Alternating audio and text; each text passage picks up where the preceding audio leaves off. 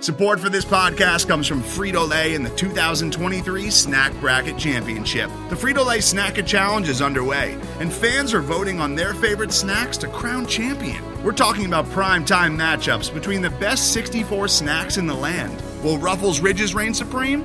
Can Doritos defend their dynasty? Or will Smart Food use their smarts for a surprise upset? Only you can decide. Get in on all the action for a chance to win up to $1,000 or a year's worth of snacks.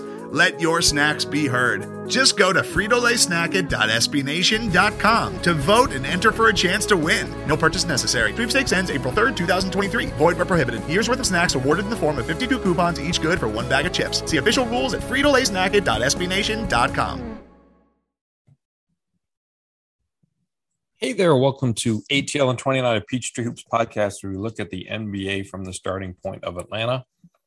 My name is Kevin Chenard. I'm here with Glen Willis. We're recording on a Saturday night after the Hawks game three win before game four tomorrow in State Farm Arena. Uh, what'd you think of Glen, game three, Glen? Uh, fun game with a satisfying outcome for Hawks fans, of course. Um, yeah, I, I thought it was interesting. It um, things looked rough at two different points at least for the Hawks, and they managed to kind of dig their way out and and make the game competitive again. And um, you know that that kind of uh, path back to a win, you know, makes me feel like maybe there is some reason to hope they can push this series, you know, deeper um, than that was looking ahead of this game. Um, they could kind of work through adversity, fight back, and control the game on their home court. Um, so from that um, from that viewpoint, I think it was an impressive win. Obviously, a, a critical one. There were a lot of things they did differently. Um, I felt like in this game, I put some of that on out on Twitter, but um, you know, we could kind of get into get into that here in a bit. But just overall, a, an impressive um, performance around being down 14, nine minutes left, an eight seed against the one seed, already down 2-0. I mean, that that's not a lot of eight seeds come back and win that game from that kind of statistical standpoint, that probability standpoint. So that that was impressive to me. So did did the Hawks relocate Trae some? They did. They had him on the sides more, um, and as, as, opposed to kind of getting him in the middle. You know, in games one and two, we saw him kind of put up a lot of shots over the set defense from, you know, the kind of more center point of the court. But uh, you know, one thing they were doing a lot of was just putting a shooter in a corner and you know, in the first half, it was Hunter a lot, and and having Trae kind of drive right at that corner, which which really is driving at the defender that's on that shooter in the corner and making right the help defender, shoot, yeah, right the help defender, and and making that trying to make that defender choose between staying tucked on the shooter in the corner or coming down and helping close off that driving lane. And that was something they went to over and over and over. Mixed results in the first half. Um, Miami loves to pick Kyle Lowry on that in that spot. Uh, and he's one of the best in the league, in my view, kind of gapping that situation, and, and they really couldn't do a lot with him. Um, but in the in the fourth quarter, you may remember a lot of the shots that Bogey got from that left corner, and a lot of times when they get the ball, the Hawks weren't really trying to look at you know what set are we trying to run, or where are all five of us trying to set up. Bogey would just run to that left corner. Trae would kind of get on that left boundary and start driving there. And this was mostly well, this was you know, most of that work was after Lowry left with the injury, and you had Bam there on one play, you had uh, a Herro there on another play, and when it wasn't Lowry, they were able to really Trae was able to force um, that defensive helper off of Bogey and create those shots. And and you know, Bogey shooting in the fourth quarter was so critical to them kind of getting back in it. But a lot of that was Trae not trying to get to the middle, not trying to get to a screener in the middle or multiple screeners in the middle, just staying on that outside boundary and driving right at the shoot at the corner and trying to make that little uh, area work. And, and they had a, a, lot of success. This was, you know, 100 and what 10, 111 points has been their best uh, offensive output in this series. And that was a lot of the adjustment that I saw that worked well for them. When the Hawks do that, you know, if if you know you give the Heat 48 hours to say, okay, the Hawks are doing this now. It's different. Uh, what comes next? You know, what do you suspect the Heat might use to do that? Because that's like, you know, you're your your NBA maxim for what you're supposed to do on defense is not help from the strong side corner, but of right. course, you know, the Heat clearly want to help on Trae. They want to show as many bodies on him as possible. And the, the, Hawks are kind of forcing their hand in that in that regard. You know, if if you game plan for it and you have that sort of in your that whatever that game plan is in your pocket, what would you do to try to counteract that? Um, well, if I'm Miami, if I'm Miami, you mean? Yeah. Well, Sorry. To, yeah, it's okay. no, it's, it's fine. I'm a little sure fuzzy. That, yeah, I mean, for, for me, it is it's about getting my defense set. It's about getting back in transition, matching up the way I want to match up. Because if the Hawks can kind of find those opportunities to push the pace and not let Miami get matched up man on man in the way that they are designed to get matched up, but have to kind of scramble and get matched up in whatever way they can because you're pushing the ball up the court. So on the Miami side, you're wanting to pr- prioritize hustling back and getting matched up in op- optimal way. That's how you avoid Herro being the guy that Trae is driving at, you know, tucked in the corner there, that you know, one of their um, lesser defenders. Um, or Duncan Robinson or Max Strus or you know even you know Bam is not super accustomed to kind of being in that spot. Um, you know kind of the famous big man who's been doing that this year has been the Celtics using Robert Williams to be the guy they'd start on that guy in the corner and bring him in as a helper and things like that. But from a Miami standpoint, it really is, you know, them executing to their principles and their fundamentals. It really does. They do need to get their their guy their guys set because of the uh, kind of the deficient defensive players that they play. Herro Strus, um, Robinson being, you know, most of that. Everyone else is at least above average, and they have a couple of like, you know, all all defense level defenders kind of mixed in there. So really is Bogey Bogey or you know when it's not Bogey, it's going to be Huerter as the second guy you'd like to have doing that. Hunter was doing some of it, sprinting to that corner, Trae pushing the ball up the side and trying to catch them with one of their lesser defenders in that area and taking advantage of that. So it really is about can the Hawks get there before they get set. On the other side is Miami, can Miami get back and get set the way that they want so they have themselves optimized in terms of which defender is where and how they're how they're getting lined up. So it's kind of about pace, effort, you know, switching into the floor quickly. And and I think that's one of the areas where game four will be won or lost, depending on which team kind of can, can, can kind of do that. So I don't know that there's anything kind of magical about trying to funnel Trae back to the middle. Um, really there um, because they want to keep Trae out of the middle. That's why they're loading three bodies in the middle all the time whenever Trae has the ball in the middle. So I think that they're um, likely going to be fine to see him kind of get in that area. They just want one of their better defenders on him and then one of their better defenders um, on on that strong side corner. Because you're right, in the NBA, uh, a general principle is we don't help out of the strong side corner, but that doesn't mean that better defenders like Lowry and other guys like that, they'll stunt like they're going to come right. at Trae, and, and, which and the goal is like, why do they do that? Well, the goal is to make Trae stop, yep. which helps the guy in front of Trae because it stops his momentum and allows that defender, right? So that's what a stunt can do. It's a dig, right? The, when if there's a dig, you're trying to catch him as he's coming into your area.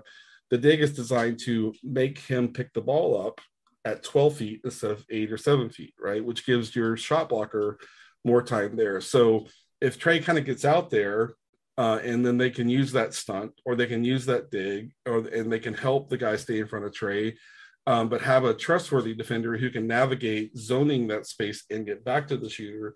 That's what Miami wants to do. I don't think it's going to be more anything more sophisticated that in terms of an adjustment to the adjustment that the Hawks made. So I'm watching pace, switching into the floor, getting matched up. Can Hawks press the ball, get there before Miami has the guys where they want it, and make that let one of their lesser defenders get into that zoning space and take advantage of that. Either Trae getting into the seam if they sticks on the shooter, or getting the ball to the shooter if the guy pulls way in to help stop Trae. That's going to be a huge part of game four, I think. And I think in the first quarter we'll kind of see some um, evidence of who's doing um, who's making the most out of that area of the game.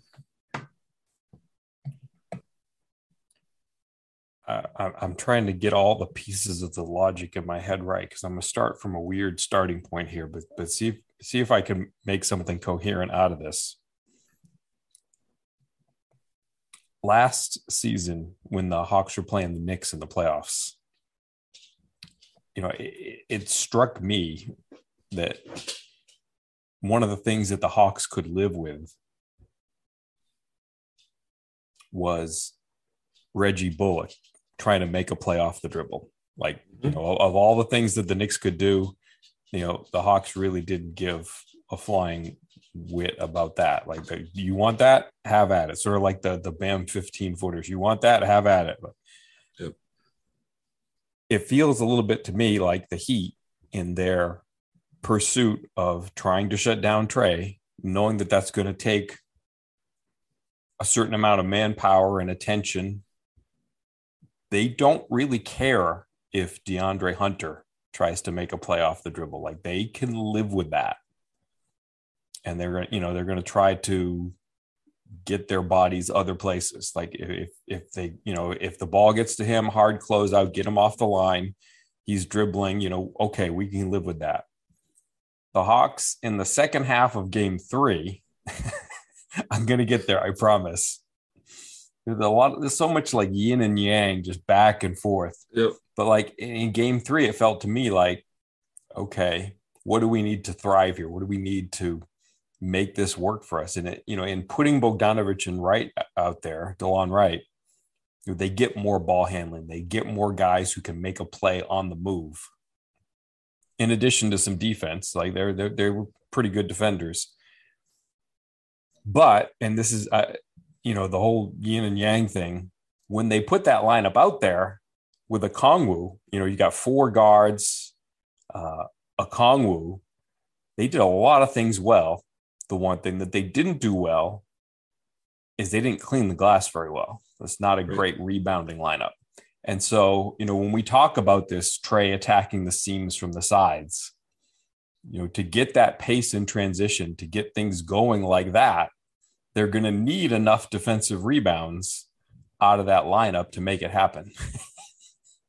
Sorry, it's like a five step process, and it's like too late at night for me to get great. there. But all right, does that make sense? It, may, it makes perfect sense. So one part is I do think that he want Hunter kind of dribbling the ball into tight space, right? And they had success turning him over uh, in in game three. And Hawks fans will, you know, if you just go by what's on Twitter, there's a ton of frustration with his ball handling, and it's been a challenge for him you know this year and uh, a team a, a, veteran team that knows how to kind of work together is is going to threaten his level of ball handling in tight space. So i think i do i think you're exactly right. The heat are going to continue trying to make that happen. Um, what the hawks want to do i think to keep him in, in a safer spot it, we don't know if Lowry's going to play game four right, right. Uh, i'm going to guess it's i'm going to guess he's more likely to not play than play but but we'll see. In the third quarter of game three, the Hawks were going at Lowry on the block, which is kind of a strange thing because you and I talked about how good he is for a guy his size fighting down there and not letting you catch the ball where you want to catch the ball. And he gets away with a lot of contact and physicality. You and I talked about a lot about how smaller guys get more leeway there. He knows that. He takes advantage of that. But in the third quarter, they were going right at him down there. JC had a couple of touches down there. Hunter had a few touches down there. And what the Hawks want to do is kind of keep Hunter closer to the baseline, let him work one on one, use his face up skills, which is which are still pretty reliable. Yep. Um, or it, depending on the spacing, they put him in the corner and just let him shoot the three point shot. He scored. He scored what 17 points last night. So he had a, you know, from a scoring perspective, he helped with the enough of the production to kind of get them to 111 and help them get that win. What what Miami's going to do is to make DeAndre feels like he's not going to get anywhere on the baseline, or he needs to come out of that corner and push him closer to the elbow, tear towards the free throw line extended. And that's where a second defender, maybe even a third defender, shows up. So the Hawks are going to try to give him the ball, enter the ball to him, close to the baseline as possible, or put him in the weak side corner and rotate the ball to him with space to put up that shot. I don't I think Heat are winning when they can make him drive towards the paint from the corner, or even drive from the paint towards uh, from you know more the the um the three point break. You know where the Hawks will sometimes run. That's where the, the Hawks will set him up in that slot pick and roll, depending on which defenders are on there. But I, I think I think that's another thing to watch is when he's dribbling into tight space, the Heat are winning. when they can keep him on the baseline and let him use that face up, you know, package that he has, the Hawks are getting more of what they want, and especially when the Heat are playing a smaller lineup. Um, then that you know they have to work through JC and Hunter. That's really you know perhaps Gallo too, but Gallo Gallo hasn't uh, had the kind of best uh, track record so far there. Um, but but yeah, I mean that that's a huge part for Hunter. Um, they need they need him defensively, but he played 32 minutes in Game Three, no rebounds, no assists several turnovers, and that's why they closed without him until they got into the timeout situation at the very end of the game and could put offensive and defensive lineup specifically on the court. Um, so if that's how it's you know, like Bogey, um, I think had four rebounds in the fourth quarter, uh, which and every one yeah. of them were, were I mean, it won, they won by one point. They needed every one of those, right? Um, he got the one on the game winner. Yeah, I mean, it bounced and, right to him, but I mean, he got that one. Right, but he, but he's showing up there. He's coming down there yep. to help out. And when when you sure. watch the Hawks, like part of this is probably they're getting tired or they're feeling stressed or whatever. But but you could tell by the when they're rebounding the right way as a team, there are four rebounders down there, and they're yep. kind of setting up in a box, if you will, right? Um, kind of a box formation to collect that. When they have four down there, I think they're going to be fine, even if it's Okongwu at the five and either Segala with the four or Hunter at the four. The four guys have to show up. If they if they don't get four down there, because they they've had to like X out on the perimeter. Now you have two defenders way out, you know, because you've had to close out on two different shooters. That leaves yeah. you three. And it's hard for that fourth one to get back. So, you know, a lot of it is kind of keeping the ball in front of you, not chasing the the ball, rotating on the perimeter where you have two or three guys, you know, running out at shooters, potential shooters and, and, staying constructed in a way that four guys can get there. Um, it's kind of wild to me that in the fourth quarter game three, the Heat, I think 25 points in the fourth quarter. I think if I'm going, I'm going from memory, 13 were on second chance points, more than half of them. Um, so it was that almost cost them the game as, as well. Right. Like in the fourth quarter, Okongwu, you know, you put it on Twitter. Okongwu played like the last like 13, 13 plus minutes. I, 15, I 15 and 20, I think. There you go. Right. And, and, and Wright had more than the 12 minutes. Even more. Yeah. Right. Um, and Miami was two for six at the rim in the fourth quarter. And Okongwu was really impactful and really good and really solid there. But even when he would kind of affect the shot, all too often they would get um, get the rebound. So right. part of that is like Jimmy Butler is just savvy and he knows how to kind of get work his way down to a spot to kind of get that um, mm-hmm. get that rebound. So you know it's containing the ball, not getting the ball working around the perimeter where you got one, two, three guy, more than one guy chasing, closing out on shooters, and having four guys available to come back and help rebound. I think I think critical. I think it's a great call out.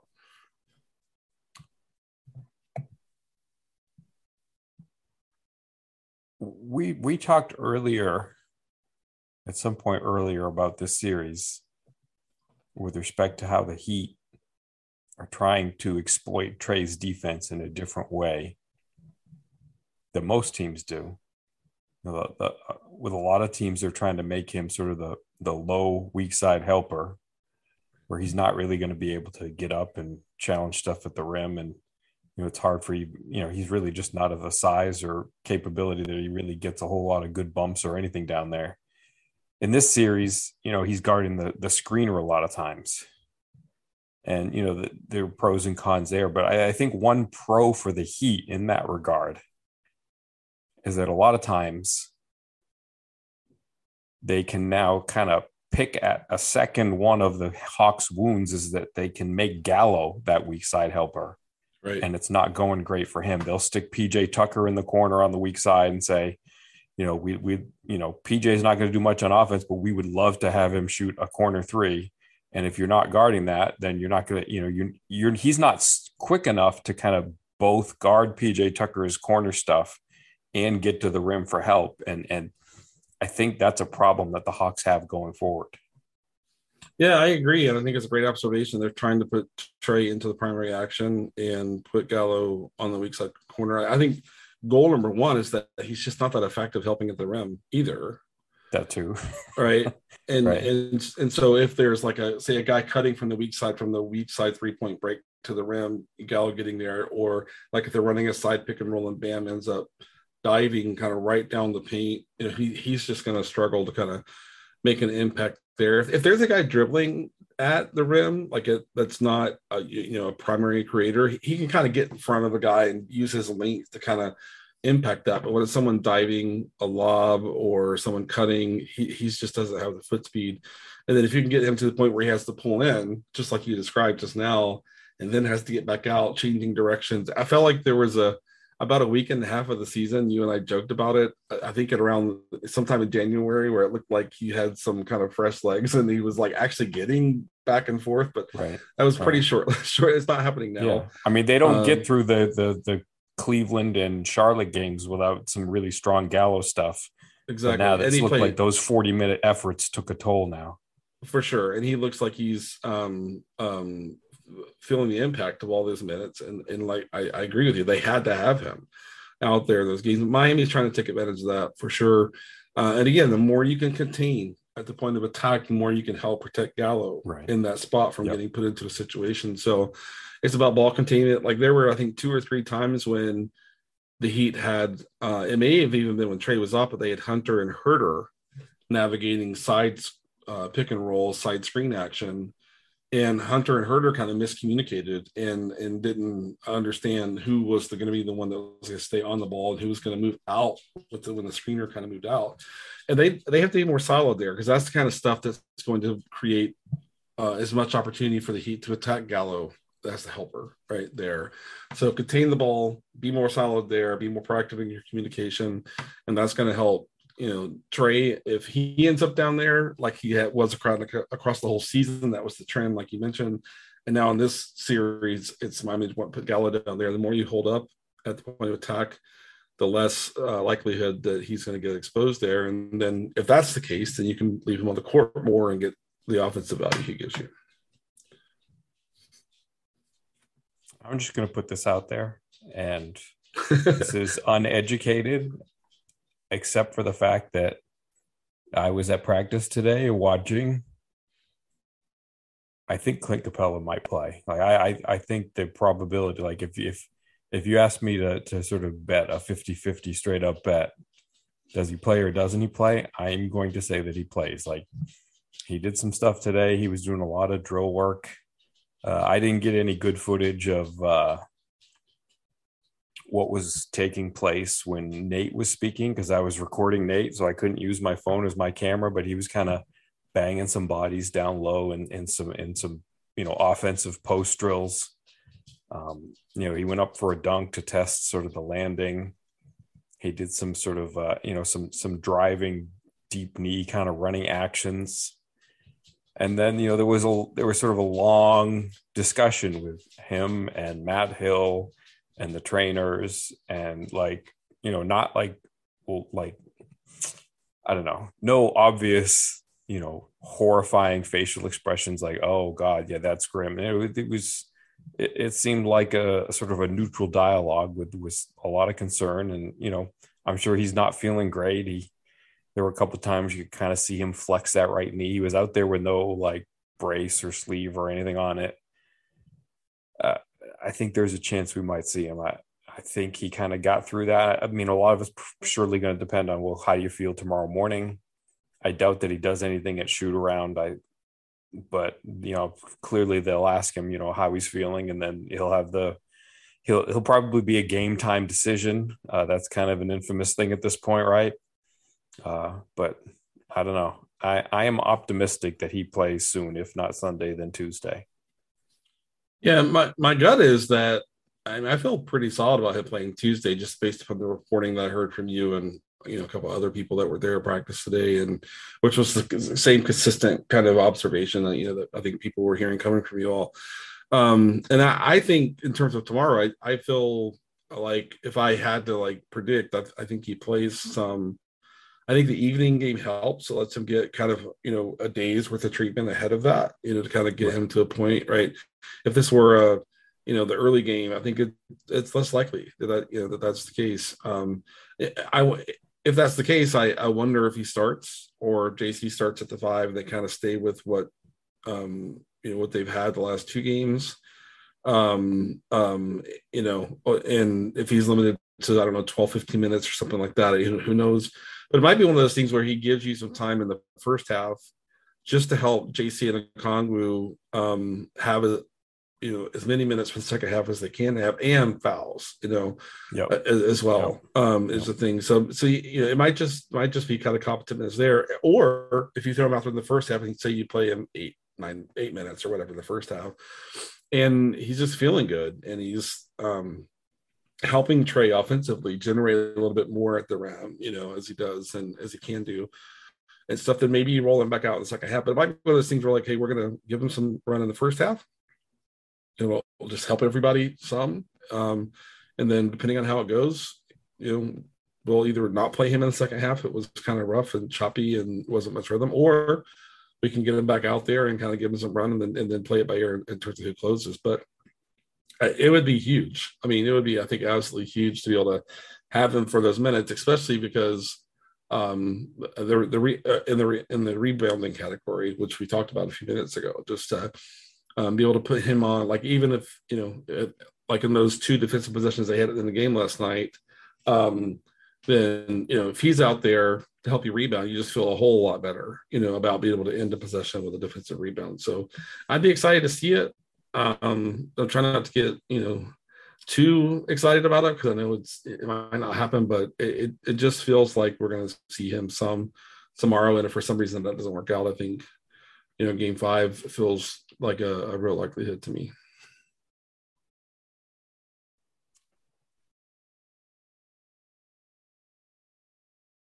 Sort of torn between asking you if there's anything else you want to talk about, or kind of directing it. Like I kind of want to ask you, like what are all the nice little things, all those fine details that you saw on that game winning floater, like from the rebound to the, oh, yeah. to the actual basket? What are like all the because it felt like the Hawks did a lot of things right there beyond just Trae. Like that, you know, I, like for for me, for starters, like Bo- Bogey didn't do anything special to get that rebound. Like it caromed hard off the rim right to him, right? But like he was like giving Trae sort of the underhand handoff like the second it got to him. Like it was one motion, rebound, handoff, go. So like like for me that that was like step one of of getting things done right. Yeah, and and and yeah, it wasn't a special rebound; it's a rebound that found him. But I, you know, I just remind listeners you know, Bogey is so experienced in international play, and, and Bogey just knowing I'm going to get the ball right to our guy, right, and no question about it, it's going to go straight to him. Um, Delon even talked about what he did in, in post game briefly. He mentioned I got to get to the corner, right? So Delon worked to that right corner. Um, Bogey found himself initially on the same side of the court as Delon, and Bogey, which was the key to the whole play in my mind, was apart from having Trae, who has a great floater game, right? was Bogey realizing I'm on the same side as Delon. Delon's ahead of me. Delon's going to the right corner, and it, and Bogey cut in front of Trae and went you know right to left all the way to the left wing, and was ready to work all the way to the left corner as the ball got deeper if he needed to. And if you if you kind of use a, a parallel like in, in football, sometimes a team will run a receiver through an area just to kind of soften that area up and then bring a second receiver through there to create an opportunity to get the ball there. It kind of, in my mind, it kind of worked that way. Bogey cut all the way across from right to left. Yep. And everybody on the Heat, as they were trying to get kind of matched up, and you know, and you'll see defensive teams pointing and communicating like you got the ball, I've got this. You know, you'll see all of that. And it took them. I don't even think it was a full second. I think it might have been like about a half a second of, oh, this guy's cutting across. So you know, and I think it was um, Vincent that was pointing for Butler to account for Bogey mm-hmm. um, on that on what would be the left offensive side, and that opened up that space. Vincent um, was accounting for, I think, um, I guess the other guy on the court would have been, um, I guess her, I can't remember who was on the court then, um, but maybe Hunter, yeah. But uh, but but Vincent was counting for someone, but Vincent was the one doing the primary communication around Yes, oh, Huerter was on the court. I'm sorry. Yeah, I thought we yeah. were talking about who the Heat had on. Yeah, yeah the Hawks right. had Huerter on. He kind of lagged behind the play. Yeah, yeah, right. Um, but I mean, Delon, the veterans, Delon getting the right corner, Buggy Bogey cutting through, getting the left corner, softening up the middle, and Butler was occupied by Bogey just long enough that Trae got like a, an extra step. Maybe it wasn't even a full step; it was like three quarters of a step, and Butler just couldn't quite kind of get there to impact um, Trae's runner. He eventually got kind of got in front of Trae, but Trae was already well into you know getting into his floater, and Butler was just just trying to kind of distract him. And I think Trey hit Butler um, in, in a non-foul kind of contact, you know, kind of at that point uh, and such. But yeah, I mean, it was um, it was Delon and Bogey knowing exactly what to do to create space for Trae, and then Trae just doing what he does and driving right at the middle of the floor and getting to his panted panted uh, floater. But it it was, I mean, it was quick, quick, quick. But you know, if those are two young wings or a young guard, a young wing that are out there that even for like a second, a second and a half, think I need a little processing time to figure out where should I go, what should I do? You know, the fact that it was Delon and Bogey, exactly what you want uh, for the Hawks in that situation. And I was, I was glad that it was obvious that no one on the coaching staff and no one on the floor was thinking about a timeout. They're like, let's go, you know. And um, and I thought uh, I think Nate talked about it afterward. I don't want Spo to be able to get his defense set. I don't want Miami to get, the, get their defense right. set. That was also big. And it worked out. It worked out great. I mean, what what Delon and, and Bogey did were were so helpful to opening up the space in the middle and softening that area. And Trae went right at that soft spot quickly enough before they could kind of collapse, have any opportunity to collapse on him.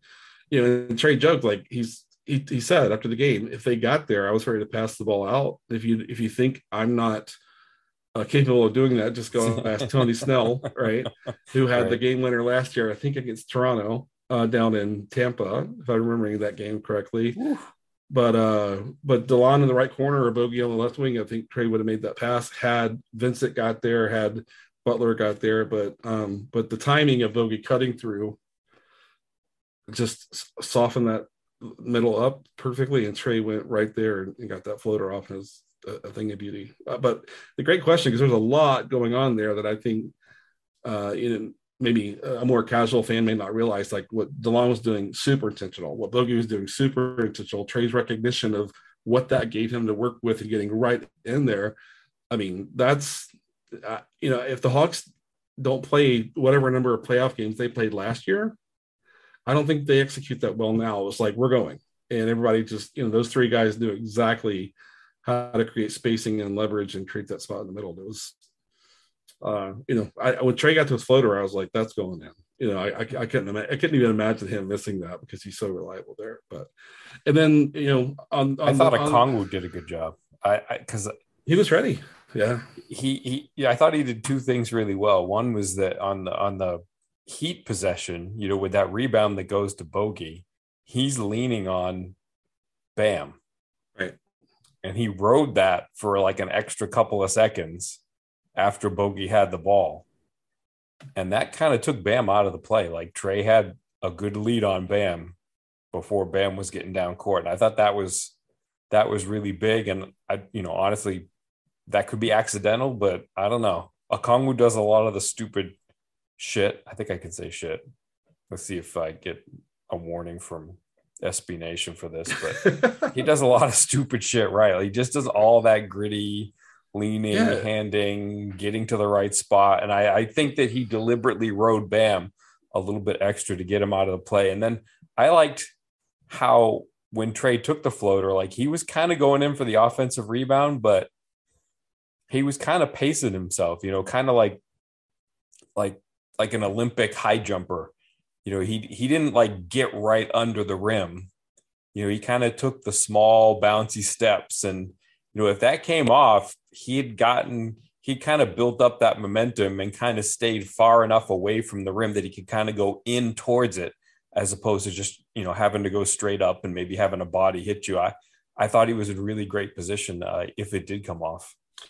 Yeah, I, it's funny when I went back and rewatched the play as I wrote about the game last night and and and, and put some material up on Twitter.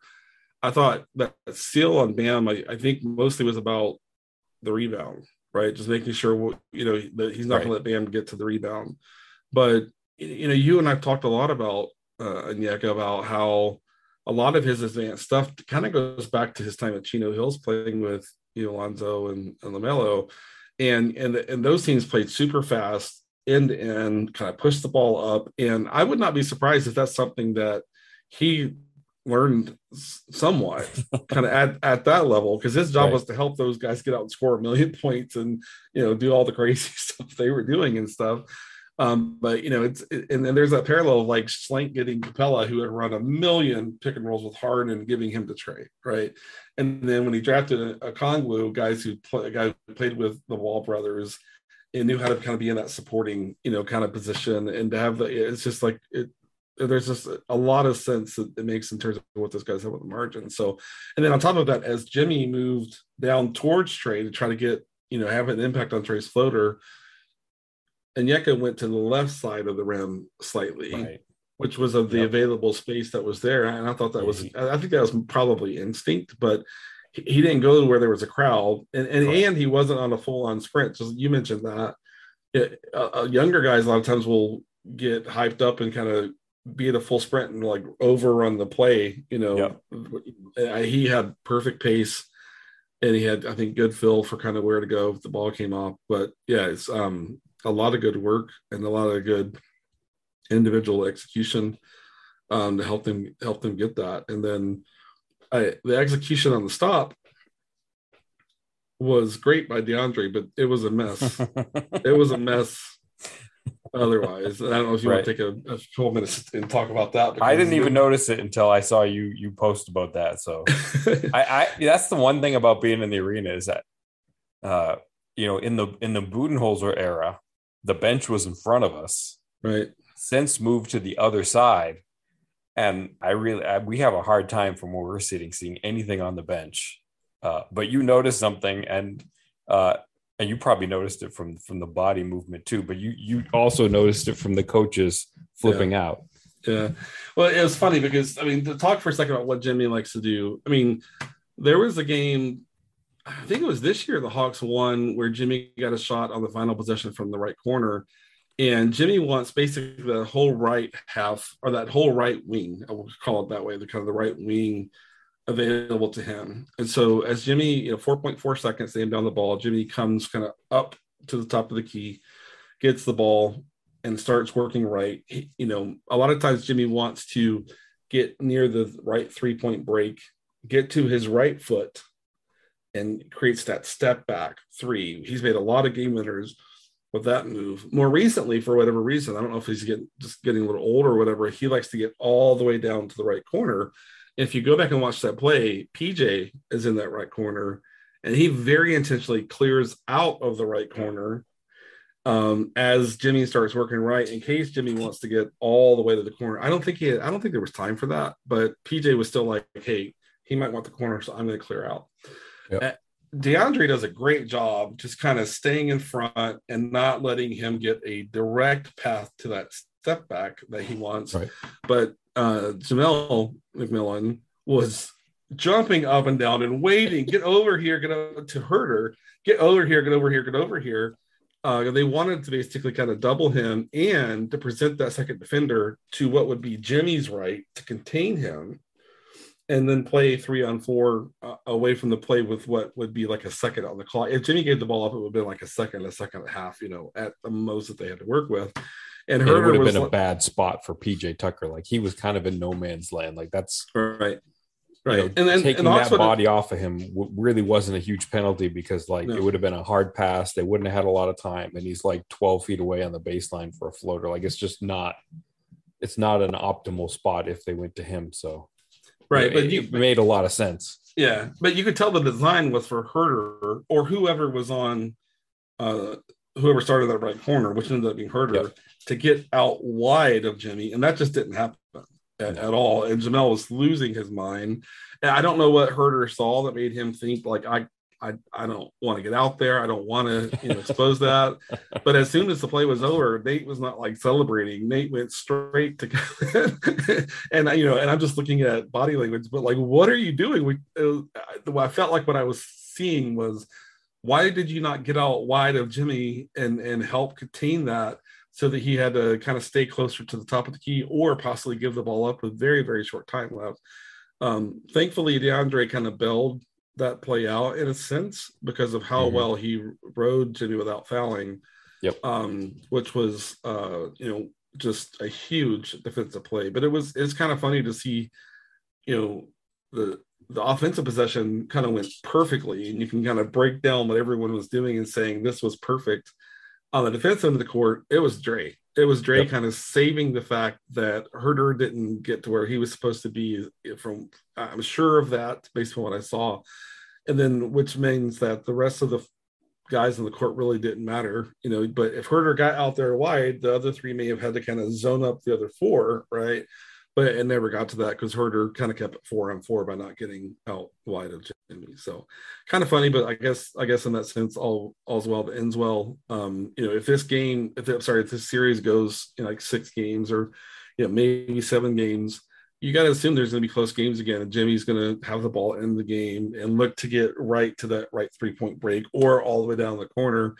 And and maybe it'll help that they kind of mess this one up to kind of go back and say, look, we have another shot here. Jimmy's going to want to do what Jimmy wants to do in the game, get right, get right, get right.